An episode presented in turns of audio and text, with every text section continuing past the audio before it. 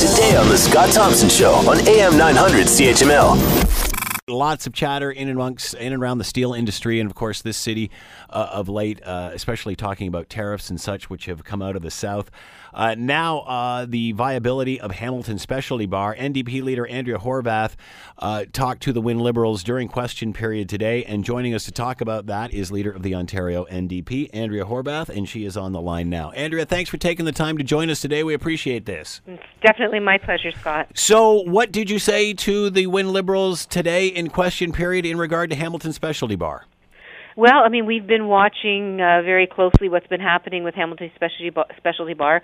Really concerned uh, about uh, what seems to be a lost opportunity to try to keep that plant, uh, you know, doing the good work that it does to, uh, you know, to make specialty steel, particularly for the auto sector saw what the council did last night, uh, asking the premier's office to get involved to try to you know make some proactive moves uh, to help uh, you know extend the time frame for the negotiations to uh, uh, to continue with a potential bl- buyer. And all I heard from the economic development minister was they're going to continue to passively monitor the situation you know, I think Hamiltonians deserve better than that. I think they desi- deserve active uh, participation by the Wynne Liberal government, and unfortunately, I don't see uh, that uh, that action. What can the provincial government do here?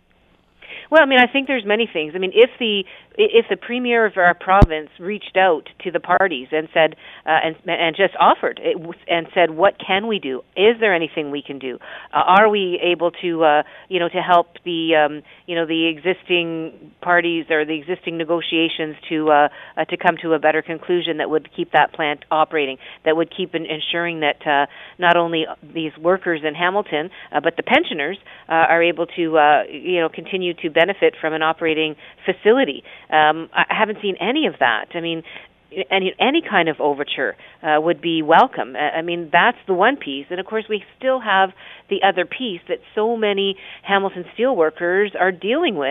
Uh, that neither the Liberal government here in Ontario, uh, regardless of how many times New Democrats have urged them to do so, nor the Liberals federally have um, have made any um, changes to the CCAA rules, and and having workers take the biggest hit uh, in a in a you know in an insolvency is absolutely unacceptable. Many would agree with that, that's for sure. Uh, why is this business failing, Andrea? I've heard experts say that they're just not producing the product that's in demand now. H- how do we answer that? Well, I mean, again, if there are things that uh, that can be done uh, to help encourage the uh, uh, the investment of new equipment and uh, uh, and new processes, the, the Liberal government provincially should be having those discussions. I know that they've had those discussions with other companies around the uh, province. Why not this one? So if that's the issue, then certainly the Southwestern Economic Development Fund that the Liberals put in place perhaps could be utilized to help reposition this particular facility. I haven't heard that that's underway. And so again, governments do have opportunities to work to try to save uh, well-paying jobs. Um, and it's very frustrating to watch uh, this government stand idly by while we, we we lose a couple hundred more well-paying jobs in our community and put uh, yet more pensioners at risk. Uh, one listener asks, and perhaps cynically, uh, would there be this much attention if it was any other business other than the steel industry? Are are we beating a dead horse here? You know, I don't think so. I mean, I think it's shameful that we've uh, lost as, as much uh, steel making uh, and finishing as we have in our in our community. Uh, let's not forget, for many many decades, those were the jobs that built our city. Heck, those were the jobs that built our country. Uh, and so, to simply wash our hands of those jobs and say that um, that steel should no longer be part of the future of our of our great city, I, I disagree with that.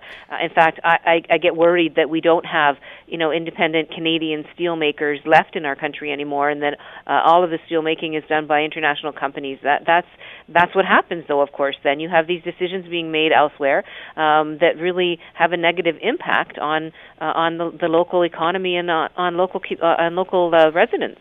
Want to hear more? Download the podcast on iTunes or Google Play and listen to the Scott Thompson Show weekdays from noon to three on AM 900 CHML.